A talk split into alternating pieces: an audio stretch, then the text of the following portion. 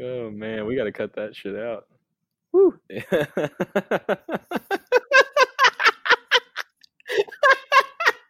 No, I'm not gonna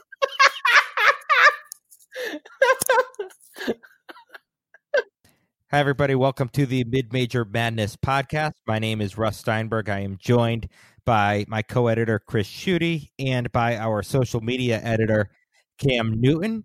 This is our first podcast in quite a while, and you could blame me for that. We were scheduled to podcast last week, and then I was very depressed after UConn lost to South Florida and just didn't feel like doing it. So here we are now, and a lot has happened. Conference play has begun.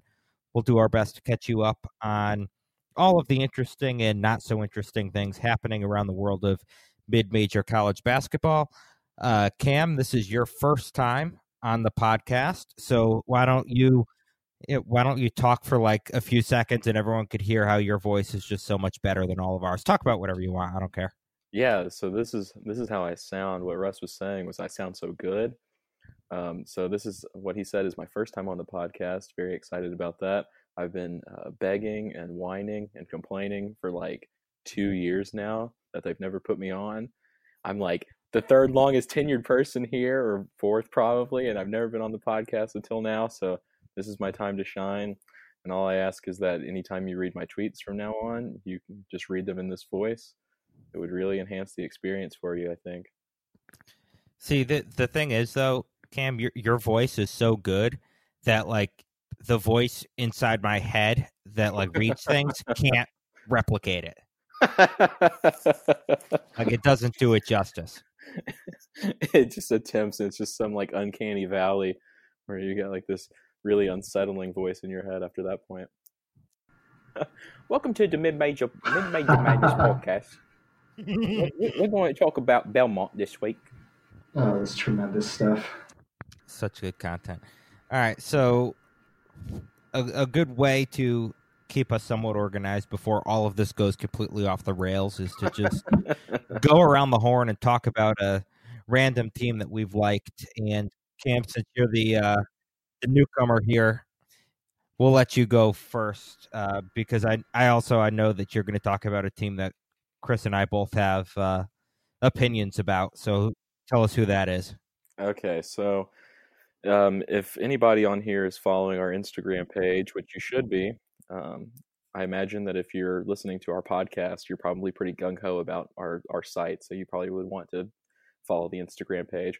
I posted on there last night a poll, late last night, asking if this team was the Ivy League dark horse, and that team, of course, is Brown. They beat Canisius last night. That team has now moved to like 11-4 after that win. They stumbled a little early on out of the gate, some bad losses to like LIU and New Jersey Institute of Technology. But since then, they've rattled off quite a number of wins, including like 5 in a row as of late.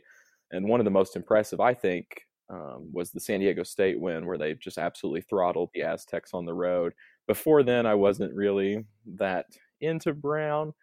But now that they've rattled off those 5 wins in a row, including that just like thrashing of San Diego State, I'm pretty much willing to say that like they're the Ivy League dark horse right now.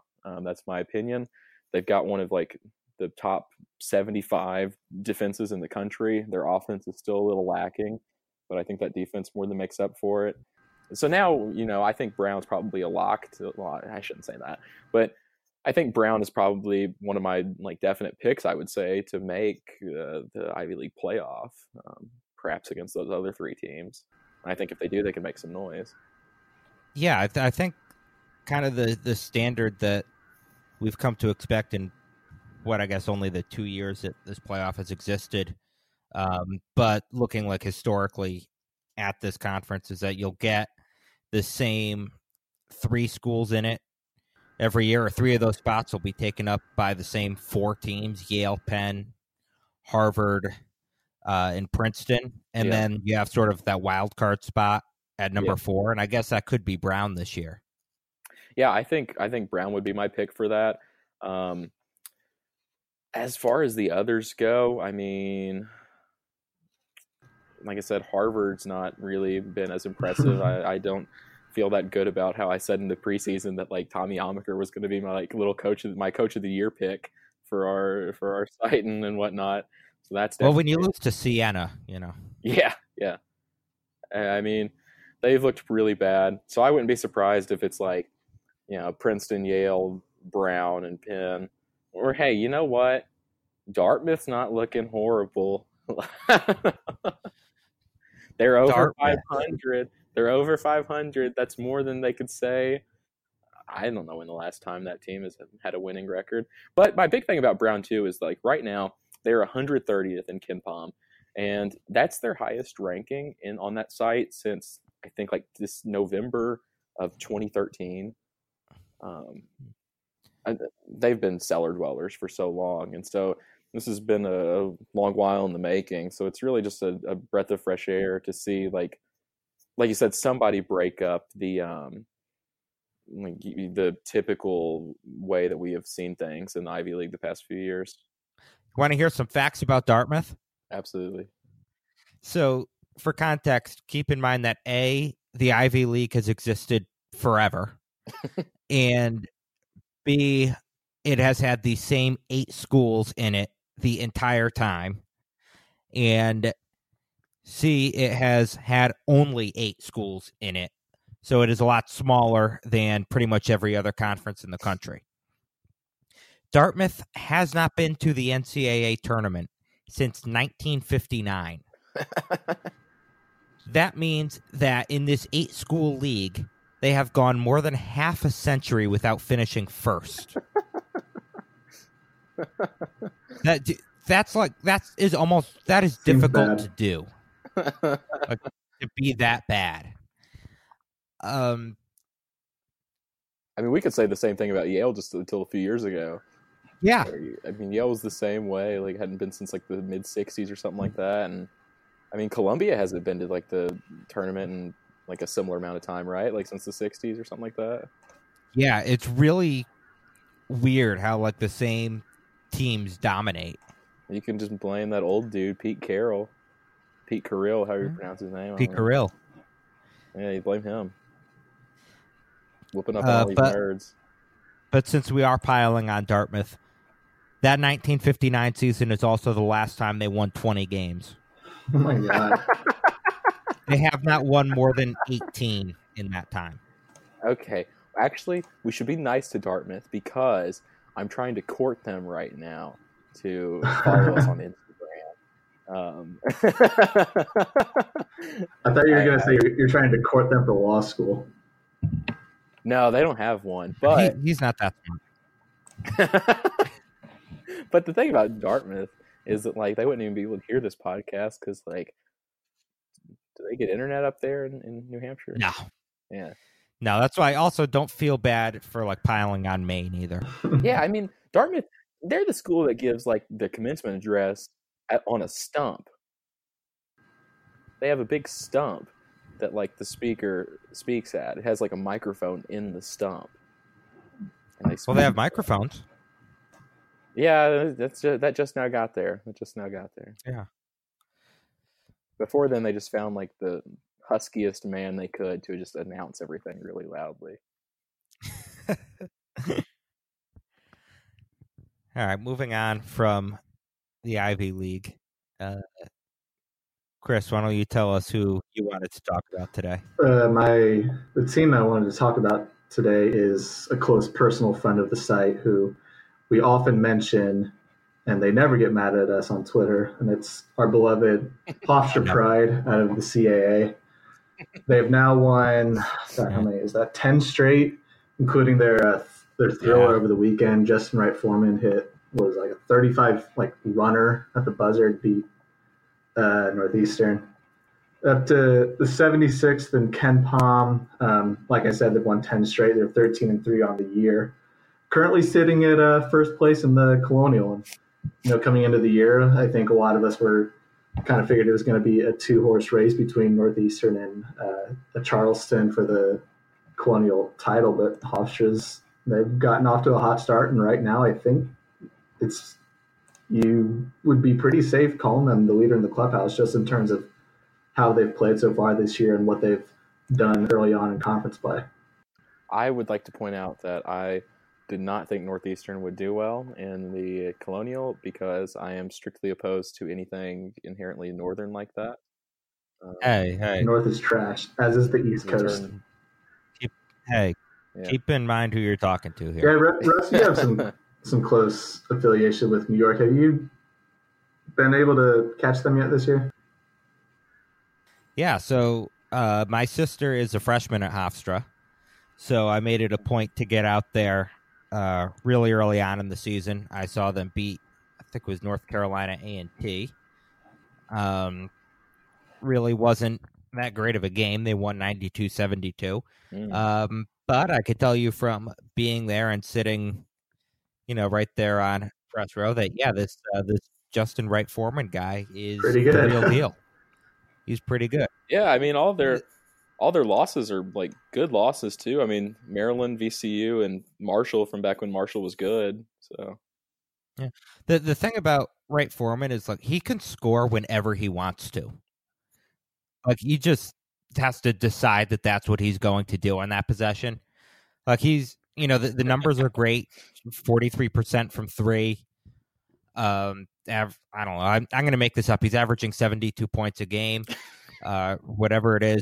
But yeah, he can get into the lane and score at will. And the worst you can do to him is foul him, and then he's going to go make his free throws because he's a great free throw shooter too. He's really, really impressive, and he can carry that team if he needs to. Wait, where even is Hempstead? Not the fuck out, but kind of the fuck out on Long Island. See, I imagine Long Island is all just So how big is Long Island actually? It's a very long island. Okay, so it's quite long. Is it the longest island? It's up there. I don't know. It's one of the longer ones for sure. But I just imagine it as being really tiny.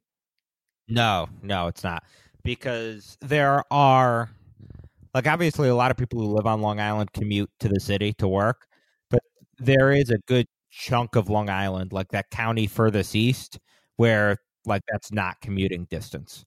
Oh, okay. So that's a couple hours on the train to get to the city.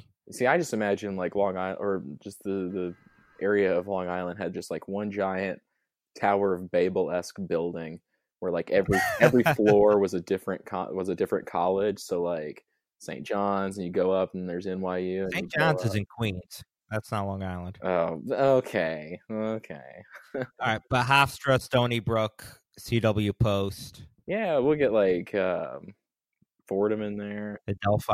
Fordham's in the Bronx. It's on the island, man. No, it's not. That's all on Queens.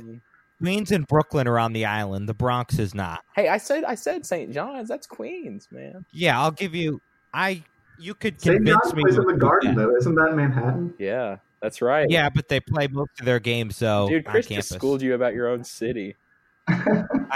He actually made my point. Hey, I'm talking geography here. Damn, Russ, you even live there? Let me explain to you how cities work. Maybe you're the Indiana guy here. Yeah. Want to talk about Applebee's? Hey, all the Applebee's in Lexington just closed down. This is really. Are they all blue? No. Applebee's? Apples are red, dude. No, but are the Applebee's blue? Okay. I don't even care. Cam, tell everybody about the blue Arby's. It's just paint. It's just paint. The people who work there, by the way, are extremely nice. Very, very friendly. I recommend if you're ever in town. Well, maybe the 8th time you're in town, because I wouldn't just go there if you're in town for the first time and you're which culinary local food spots? Yeah, what's the taste of Lexington? Well, I wouldn't recommend that. But if it's your night time in town, you hit it 2 to 5. Yeah.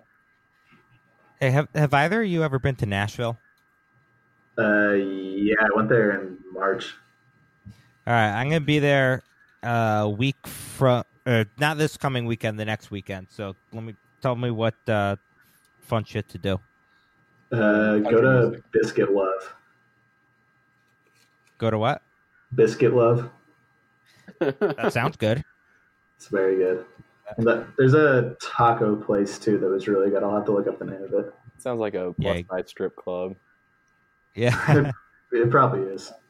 That's my annual college basketball road trip. We're going to see Vanderbilt and Tennessee play. Nice. Oh, shit. Well, listen, you should just go down there in their SEC tournament. Then you get to see all those Kentucky fans. You get to see Kentucky win. It's no, I'm at the Big East in the A-10. Are you going to see Belmont when you're down there? No, we're just doing those two. Have you ever been to a Belmont game? I feel like you probably should have. No, but I believe they play at Eastern Kentucky in February. You have to go. I have to go because Eastern Kentucky is in Richmond, which is like 23 miles from here. Is that out on Long Island? Well, Kentucky has a relatively long shape to it, I will say. It would take about 8 hours to drive end to end. A little fact for you there. Wow. Yeah. Hey, here's a fact for you. This is going to be my 20th consecutive Big East tournament. Dude, I'm not even 22. Yeah, it's impressive. I didn't say that. I did. I'm proud of it. Can't wait to see how UConn does this year. Fuck you. Where is like the American tournament this year anyway? This year it's in Memphis. Memphis? Is it in that giant like pyramid thing? The Bass Pro Shop. No. Yeah. That's a Bass Pro Shop now. A FedEx Forum. Whatever. Oh, with the Memphis Grizzlies and Tiger. That's like literally just a big old outdoor sporting goods store. I think that's the coolest thing, honestly. Team I wanted to talk about because I seem to be the only person who appreciates them in the power rankings is Georgia State. And I think we had them ranked in the preseason, but they had some early losses and people kind of fell off on them. And understandably so. They lost. Their losses aren't that bad. They lost to Montana, Creighton, a pretty good Liberty team on the road, and Kansas State. But then resume-wise, you look at what they've done. Beat St. Bonaventure on a neutral. Beat Georgia on a neutral. They won at Alabama. And now they've opened up Sunbelt play with two road wins, one over a bad UT Arlington team, but the other one over Texas State on the road. And that's actually a Tier B win, according to Kenpom. 11-4 on the season, projected to win every one of their games going forward until their season finale on the road against Georgia Southern.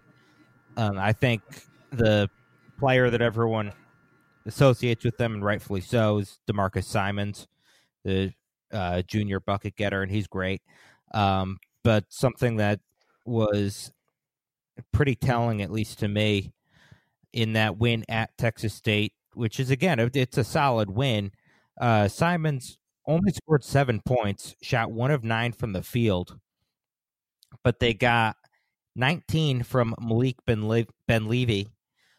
He made 4 threes and 17 from Kane Williams and also 16 from Devin Mitchell. So it's not just Simons who could score for them. So that's why I wanted to give a quick shout out to Georgia State, and hopefully the voters who are not me might start to notice if they keep winning their games. Like with Georgia State, you mentioned how they're like favored in all those games too, except for Georgia Southern. Yeah, I was just like going through their schedule, and I just forgot how just derelict like the Sun Belt is. Like it is just an absolute nightmare, and not in a good way. I mean, that Georgia Southern game too. I mean, I was looking at Georgia Southern's like schedule recently because I had been a little high on them earlier in the season. Like you had talked about how you were big behind Georgia State, and I was big behind Georgia Southern largely because of the fact that like Tukey Brown is like a phenomenal player, great name. Yeah, they're a solid team. Yeah, I mean he's fantastic, but like they rattled off recently like a spell of just 3 losses, and like Radford. Who knows if that's a good or bad, like in comparison to the major. There are no hideous losses on there. No, but like I would have expected them to win all 3 of those, and that's why like I would probably. I get that it's away, But that's still so far away to even like look at that. I don't know how like Georgia State does not go back to the NCAA tournament this year. Like I know, it's and it's weird because you know you bring up how much of a mess the Sunbelt is, but then you look at the teams in that conference, and it's a bunch of teams that have had like really solid years recently, like Louisiana, of course, the NIT team last year, and the Coward Will Wade won't schedule them. UT Arlington, we know what happened there. Georgia Southern. Don't even get me Georgia started State, on UTA. State. Yeah. So, like, these are, like, legit programs here, just kind of caught at a bad time. And, yeah, I think you're right. I think Georgia State at this point has to be the runaway favorite. Yeah. Also, I should mention Little Rock, too. They've fallen on hard times. Oh, Little Rock is just is so bad. Yeah. Little Rock is pretty terrible.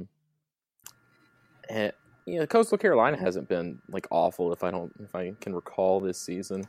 Can you name their coach off the top of your head? Absolutely, it's Cliff Ellis, man. Yeah, he's old. He's super old. Famous Cliff Ellis.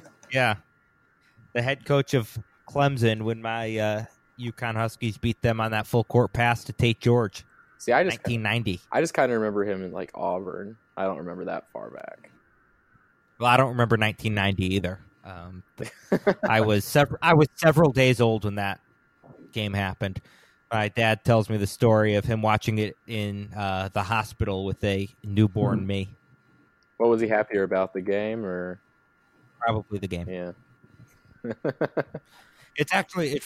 It's depressing because my dad is 68 years old. He's been a UConn fan for 40 something years, and having to reassure him that the future is brighter than the present with UConn coming off of two straight losing seasons. Like it's difficult trying to convince him that it'll get better before he gets to be, you know, old and senile. Yeah. I think like, honestly, you're talking about your dad and stuff. I think just the saddest thing about, you said your dad's 68. So he's seen he's seen Indiana win the basketball title, like quite a few times. Yeah, that's you got to be. That's pretty sad. Shit. Yeah, talk about ancient. You really dated your dad there. Yeah, you really dated him. Oof. I apologize to Mr. Steinberg. No man should have to see that. No man should have to see Indiana win games. Preach.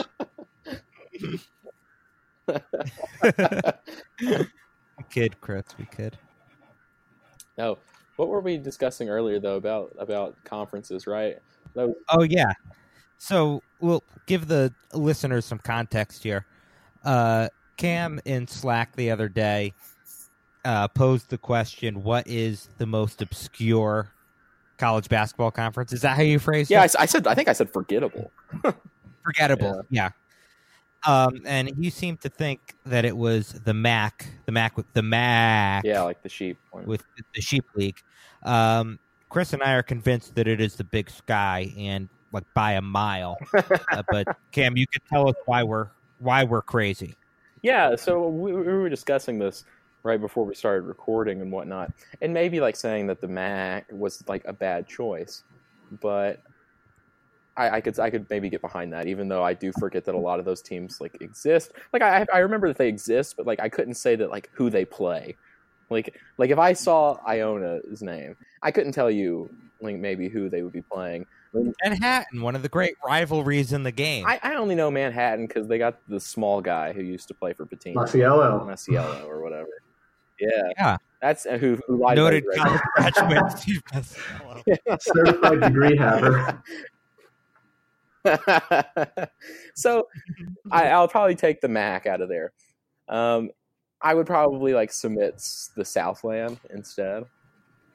And I think if it weren't for Stephen F. Austin, I think it would be the Southland. So you're not that far off on that one. But my thing was that I was saying is if you had a poll taken of any, you do it for any random college basketball fan. And you say, here's Stephen F. Austin, the Lumberjacks. What conference do you think they're in? And you do a multiple choice and say, like, SWAC, Southland, Sunbelt. Big South. And then, Big South or something like that. And you put those in there. There's no way that most of them would pick, you know, the Southland. But I don't think so. I don't think Stephen F. Austin really makes even that big of a difference. And I wouldn't do that on our site because God knows there's like the ratio of Stephen F. Austin fans to other fans is so astronomical, it would skew the results. Yeah. But I think maybe even the better question would be name another Southland school that's not Stephen F. Austin. Yeah. And I think a lot of people would be stumped. Because remember, a lot of those schools are also new to Division I, right? Yeah. Houston Baptist, Abilene Christian, Incarnate Word. Like, they haven't been around for more than, what, 4 or 5 years? Yeah, I mean, all the teams have kick-ass names. I'll give them that. Yeah. Oh, and even they also have, like, one of the most forgettable, insane, buzzer-beating NCAA tournament games, Northwestern State. Does anyone remember that? I don't remember it, but I've seen it on YouTube. I've heard tell of this game. Like, I would forget Northwestern State like even existing, and would certainly, if I didn't like live in the mid-major world for like the last 3 years, would not be able to tell you what part of the country that school was in, let alone what conference. Do you know what state Northwestern State's in? Texas, right? No. See? Louisiana. It's Louisiana, yeah. Don't they have that really good journalism school? Isn't that where Medill is? Yeah, Medill is. Yeah. Dude, for like a half second, Medill I thought you were being law, baby. Like, somewhat earnest. Like, yeah. No, the Southland, though, because we were talking about some of the other teams, like Abilene Christian is the highest-ranked Southland team right now, and they're like 184th. They're the only team that's not in the bottom 200. Is in the only team in the top 200 right now. In the in Kenpom is Abilene Christian, and they're still not even that good. Yeah, and I mean, I think Stephen F. Austin over the last couple of years has given that conference enough that the Big Sky would pass it. But if you want to go with the Southland, I don't think I'd fight you on that. Yeah, the Big Sky. You give me Southland like 10 years ago, and Bob Knight's son's still coaching there. Oh wait, who was in the Southland 10 years ago? Yeah, Lamar. Was Texas Lamar, State, was UTSA, still in there? UT Arlington. Oh, how many of those schools are now in Conference USA? Yeah. So Texas State is like Sunbelt, right? Like, yeah, Sunbelt, Louisiana, Monroe is in the Sunbelt. It has turnover almost like the WAC, which Greg isn't here for a WAC minute, so that's the shout out. True. At least like the Southland is a little more regionally coherent. Yeah, it like. It makes sense. Like, if you put all the schools on a map, you're like, yeah, I kind of get why it's a conference. Like, it makes sense. You look at the WAC, and it's just like, what? Like, what the hell is going on here? Well, what the WAC is basically they divided all of the college basketball teams into conferences and then had, like, 8 leftover schools or 9 leftover schools and didn't know what to do with them, so they just put them in a conference. UMKC? Chicago sorry State. About that. You're gonna have to travel like all the way out there to play Grand Canyon. Yeah, you wonder why Chicago State has no money. Spending it all on flights to flying out to Cal Baptist. I would love to find out that Chicago State has a charter plane. Oh God, spending it all on candles. Well, now that they have that Mac Irvin money, though, maybe. Yeah. God bless the Cougs. Love the Cougs. How have the Cougs been doing? I haven't been keeping up with them. They beat Eastern Illinois in December, so they've beaten a D1 team. Apparently, all right. That is the only D1 team. Apparently, they played UMKC close over the weekend. I think Greg was at that game. Well, let me break some news for you here. UMKC is not good. Well, that's a bad team. Context is important. Right. There was a stretch early on in the season where I think I had watched like 6 consecutive halves of Chicago State basketball. Yeah, when they played like Notre Dame. So they opened up with IU, and then they were playing Yeah, Notre Dame close, and I was like wildly invested in them, and I was like, "It's like, what am I doing with my life?" Yeah, after watching that much Chicago State basketball, Chris, you might need to go get like a physical or something, like an MRI. Doc, I've been having some problems lately. I think there's a correlation between the amount of Chicago State basketball I've watched. Like neuralgia has started forming all over my eyes. So Chicago State has, I'm not going to count them. I'm going to assume the WAC plays 16 game season. Yeah, probably. Right. Yeah. So they have 15 games left. And with 15 games left, Kenpom gives Chicago State a 28% chance of going winless. That's really high. That is like before Nevada lost to New Mexico, they had a 7% chance of going unbeaten, and they would have been favored overwhelmingly in every game. 28% for Chicago State. So if that's Chicago State, I would only be curious to go see like Delaware State. Yeah, I'm better with Delaware State. They actually have a projected win on the record. 1%. Yeah, because it's a disaster. A lot more. Yeah, a little more even than some of the other than the West. I guess like UNC Asheville is probably in a similar boat to Chicago State because like at least like the Big South isn't just horrible like that. They've got a 7% chance of going winless. That's pretty high. How did Asheville get so bad? McDevitt left, right?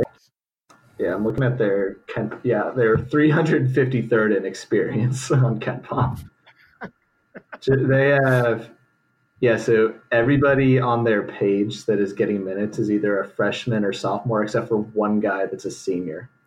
Listen, UNC Asheville might not have a lot of experience, but they also don't have a lot of talent. Also true.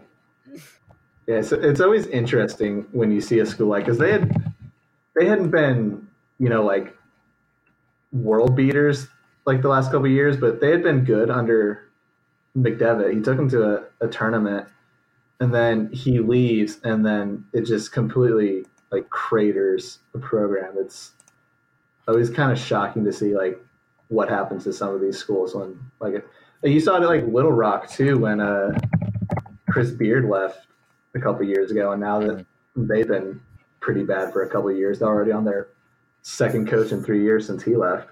Want to remember a guy? Always. Kenny George. Oh, the giant dude. 7'7", UNC Asheville. 370 pounds. Tyler Hansbrough like dunking on him, and that concludes my memory of Kenny George. Didn't he like have his foot amputated or something? Yeah, he had MRSA. What did he have?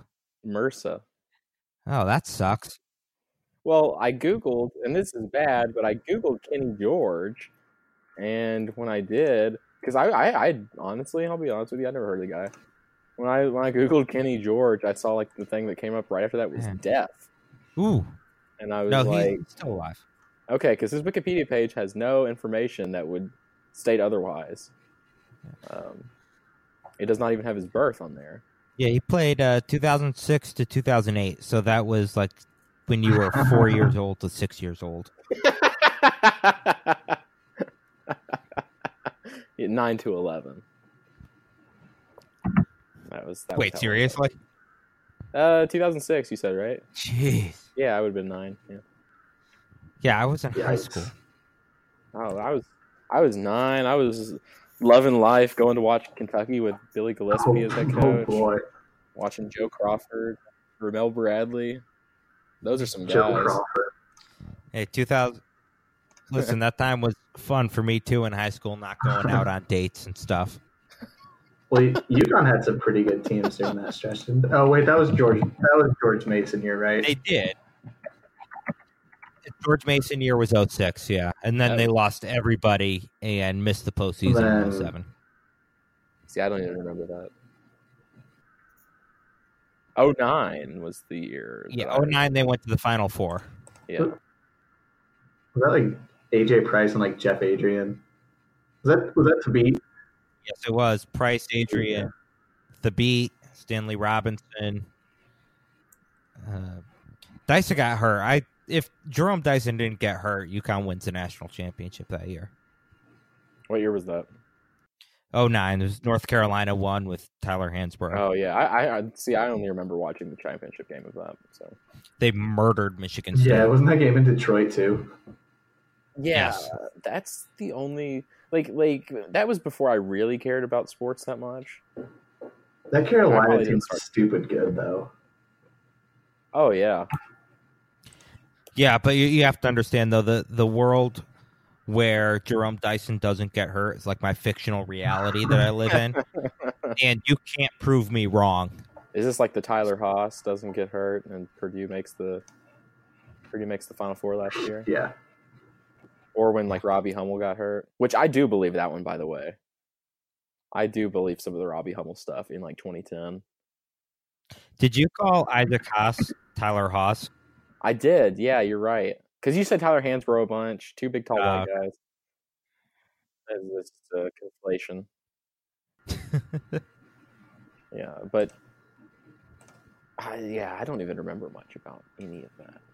Like I said, the earliest basketball game I even remember was the UCLA-Florida game. God, that is so upsetting. And I just remember watching it on the TV in like Gatlinburg, Tennessee. That's it. Well, let's remember some NCAA tournament games. Yeah, that's all I know. Yeah. And my earliest one that I remember is UConn losing to North Carolina in the Elite Eight in 1998. Oh God! I think mine was the IU Duke game in 2002. I think it was Sweet 16 with the AJ Moye block on Trash Carl's Boozer. I remember that game happening, but I don't remember the game. Chris, how old were you in 2000? I would have been 6. I turned 7 that year. Jeez. God, you fucking people. 7, man. 7 in 1992. You were old. Yeah, I'm quickly approaching washed. It's very upsetting. Listen, I turned 22 in April, and I am distraught. Yeah, so I was sick earlier this week, and I was, like, just thinking about how trash it is to be sick as an adult compared to when you get sick as like a child. Awful, isn't it? I don't know if I got like some stomach bug. And so I was like up all Monday night and I woke up on Tuesday and I was like, I think I'm ready for somebody to pull the plug on me. Like I was ready to like, I could not like get out of bed.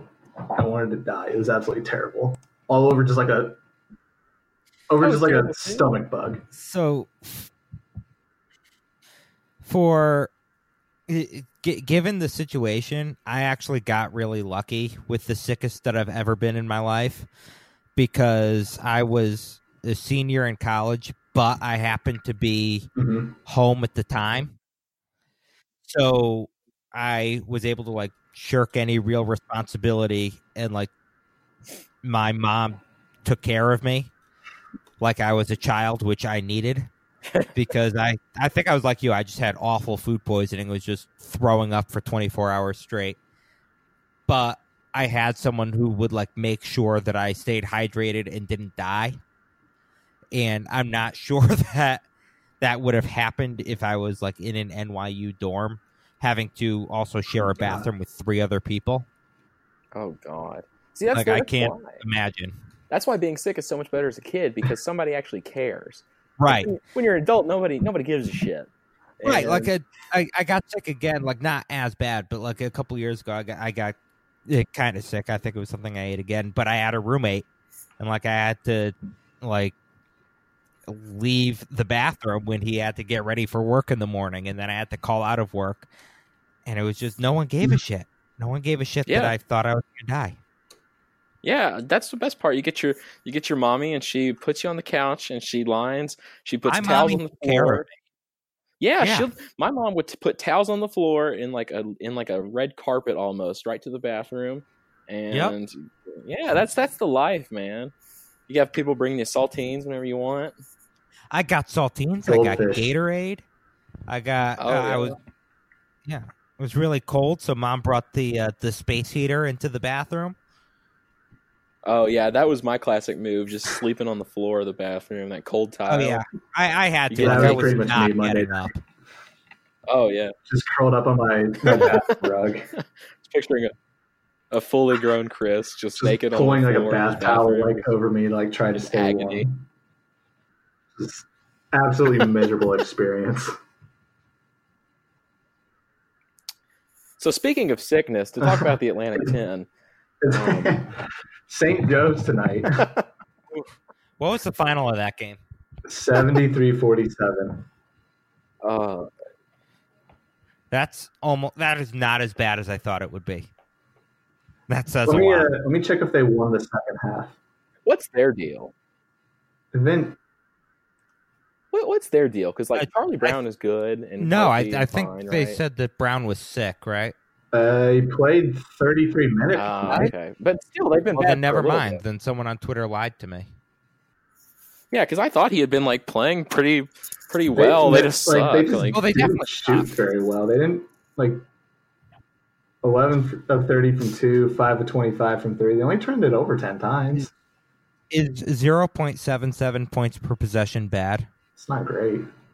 Against a team that's 5-10. It's not the worst I've ever. I mean, it was only 61 possessions. It's not completely terrible.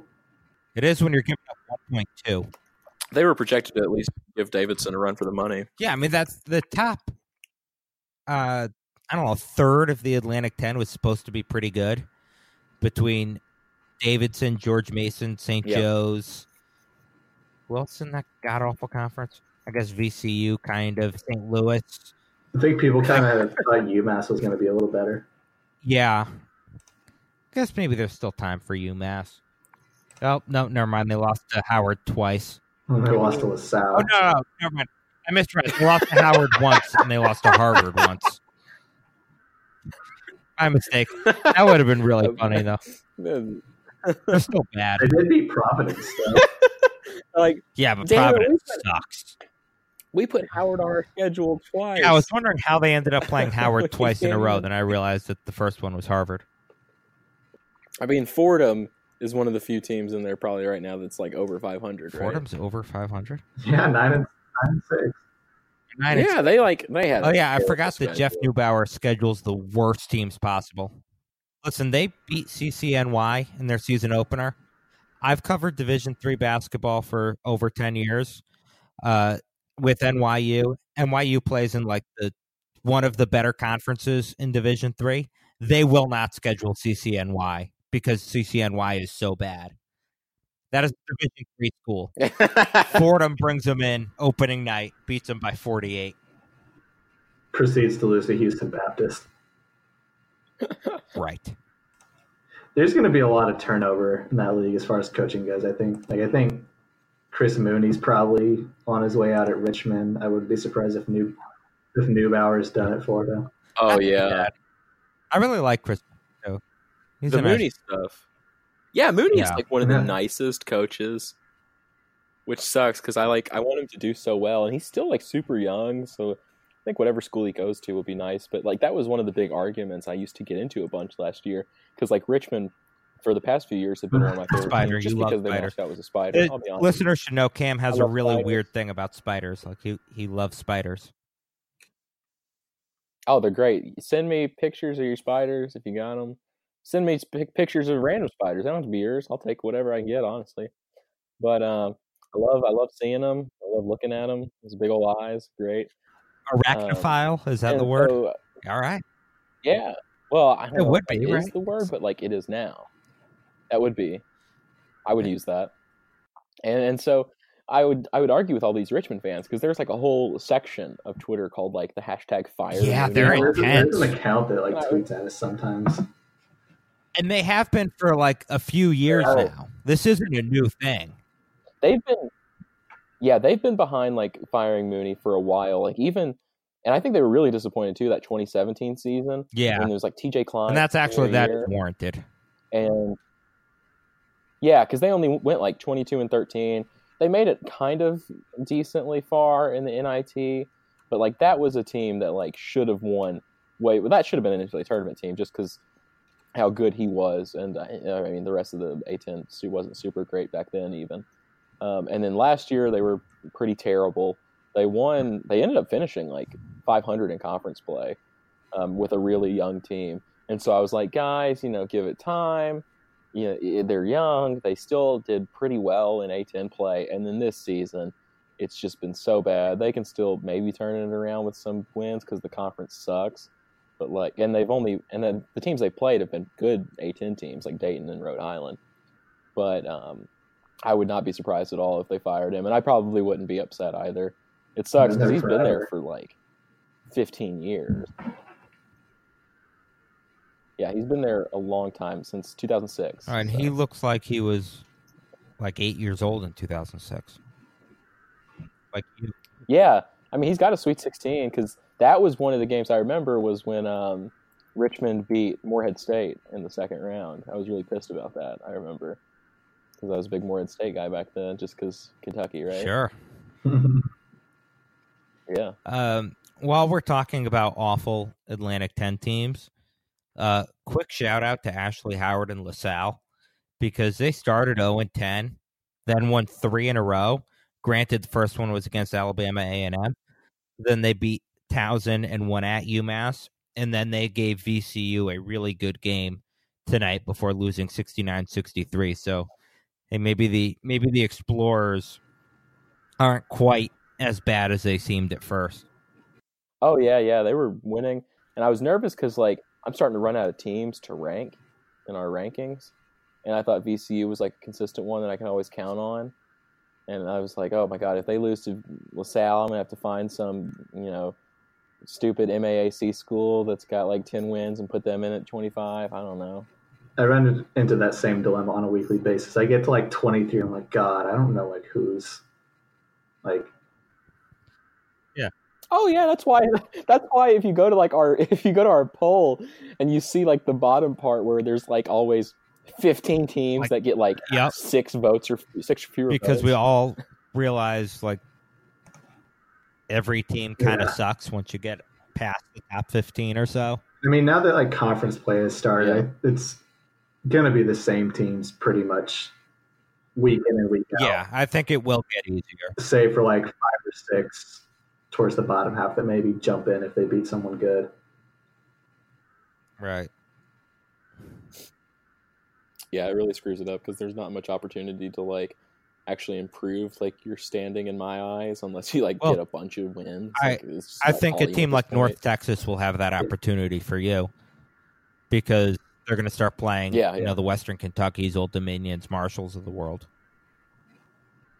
Yeah, and like February 26th. All right, listen. Like, they don't make the conference schedule. It's going to be a while. North Texas checks in at number 17 as they improve to 22-0 on the year, or 22-1. And they're only that high because Mitch has them ranked like 4, and then we all have them somewhere in the like late teens. I'm going to pull up.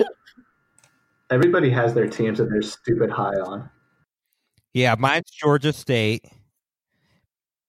Mitch's is Mine North was Texas. Toledo for a while. Ellie's is NJIT. I actually have a team that I've unreasonably haven't ranked highly, and I know I should, and that's East Tennessee State, actually. And like now that, I mean, they've won 5 in a row, they're starting to make it too difficult to not rank them. They've beaten Furman. Oh, and look, that's it. That's probably why I haven't been ranked. Yeah, like a brand new like group of players this year, don't they? Like they lost a lot of guys from that team last year that was like the best team in the SoCon for most of the year.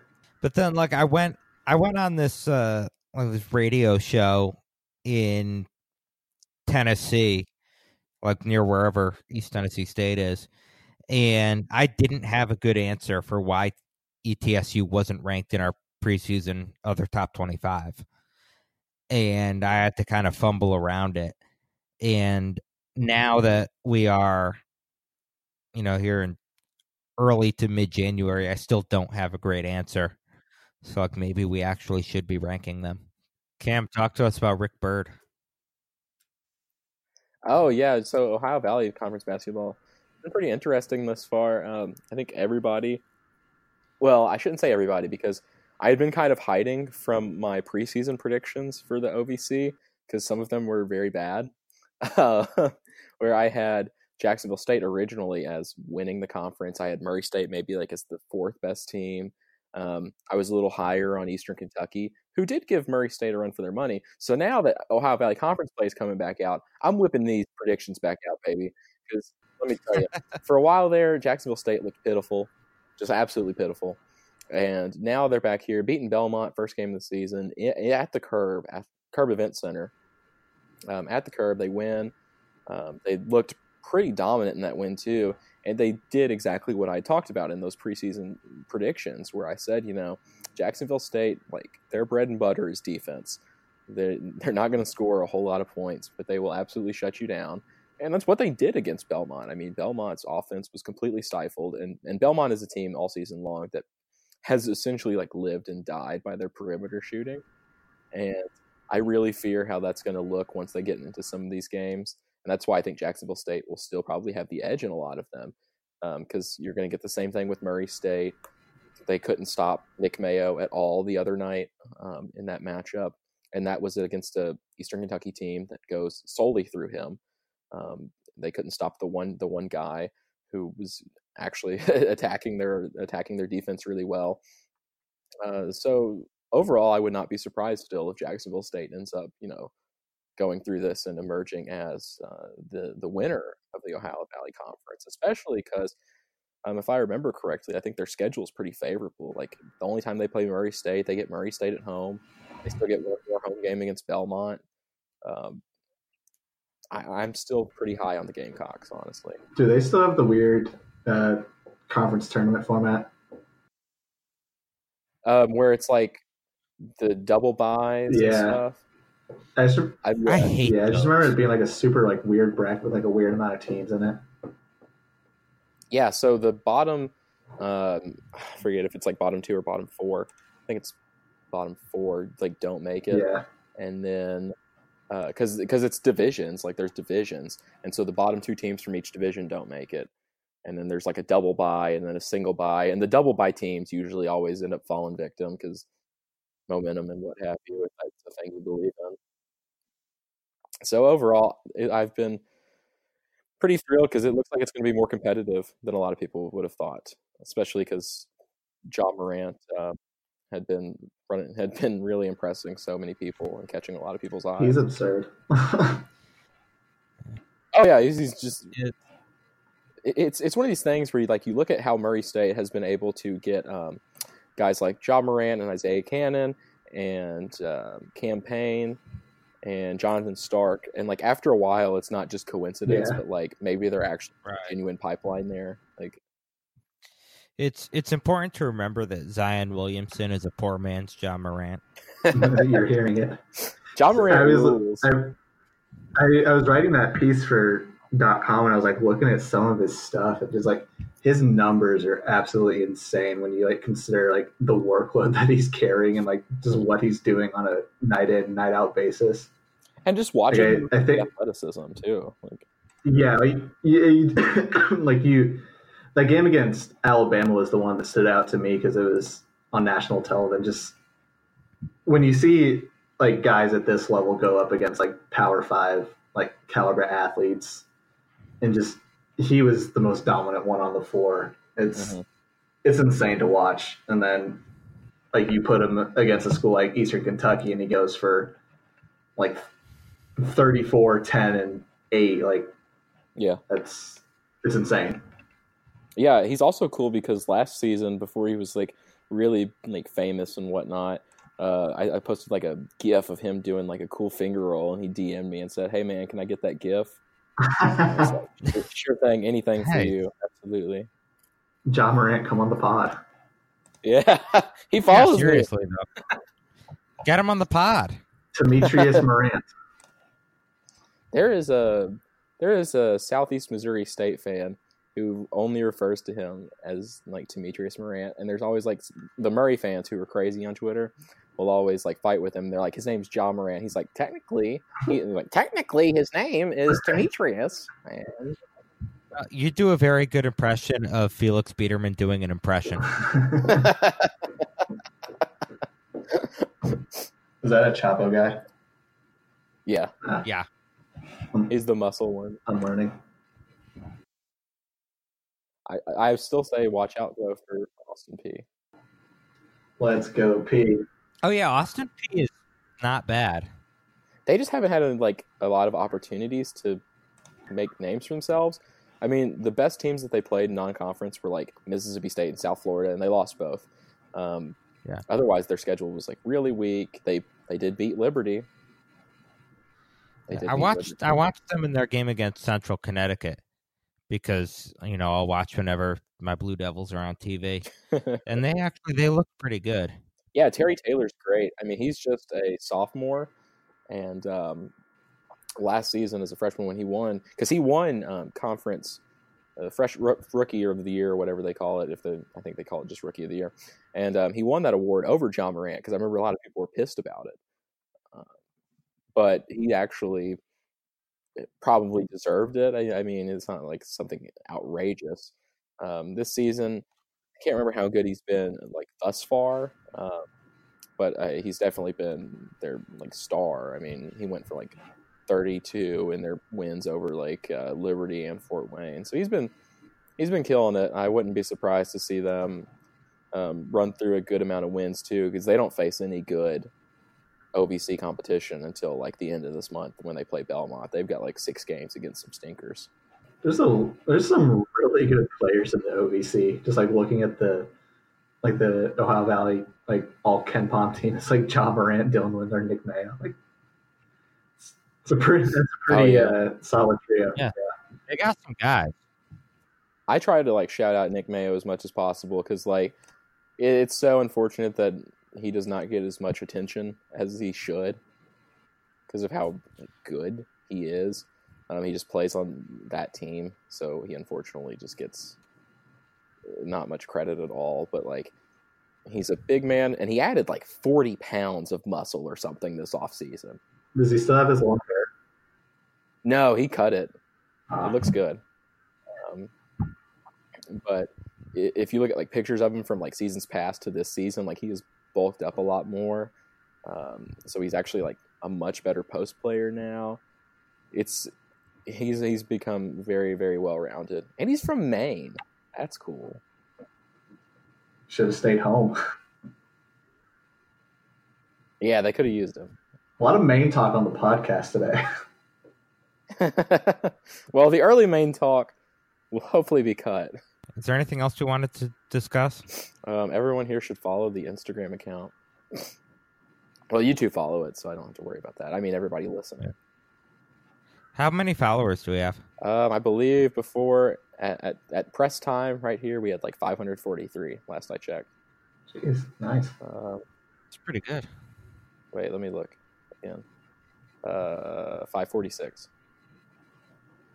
Not bad. So it's more than I have. People love their mid-major hoops, and it only takes so much begging for them to eventually just break down and follow. See, it helps when we post pictures, which is something that we failed to do for a long time. Yeah, a picture a day keeps the followers at bay. That's what I always say. Yeah, you do say that quite often. I do. I've said that to Russ on numerous occasions. But if you're out there and you're listening to this and you have an Instagram account, you need to go on there and you need to type in the little search bar mid.madness, and that's going to bring you to our page, which is where you're going to find just a smorgasbord, a nice little feast of pictures. There's just going to be all kinds of goodies on there for you, interactive stuff. You can send us a DM, ask us about stuff. I'll respond sometimes if you're not insane. We have had some insane people Most of the time I'll be like, hey, what's the best game on today? And then like some guy will message me. He's like, what the hell, man? You're not gonna give credit to Nevada, even though that's like the team we talk about more than any other, like, in the world. Wow, disrespect much? Like, dude, shut up. Yeah. I've had that one day we had people sending us pictures. Somebody sent me a pic from like, I don't know, like a Stanford game. Stanford's Pac-12 game. I don't know. Which I got to respect. If that was part of a bit, which I doubt. If it's part of a bit, I respect it. But if it's not a bit, I don't respect it. People have kind of gotten on board with like the Pac-12 as a mid-major thing in recent weeks, though. Yeah, people are loving it. Well, yeah, Pac-12 is bad. I think Arizona State was getting killed again by somebody tonight. That's unfortunate. Oh, well, they were losing to Cal at one point. Dude, Louisville lost to Pitt earlier. They really won. All right, guys. Thank you for listening to the Mid-Major Madness podcast. For Chris Schutte and Cam Newton, I'm Russ Steinberg, and we promise we don't promise, but we'll try to be back a lot sooner this time. Have a good one. That was my ending. I thought it was great. You should have said hopefully with more Cam. With 25% off all new and up to 70% off previously leased furnishings, do you really need a better reason to party? We don't think so. Come visit our new Court Furniture Clearance Center with more than 9,000 square feet of new and previously leased furniture and decor for your home and office. Sofas from $199.99, bedroom sets from $399.99, dining sets from $299.99, and more. Free food, prizes, and fun all weekend long at our Chantilly Court Furniture Clearance Center at 13946 Lee Jackson Memorial Highway, or go online at courtclearancefurniture.com.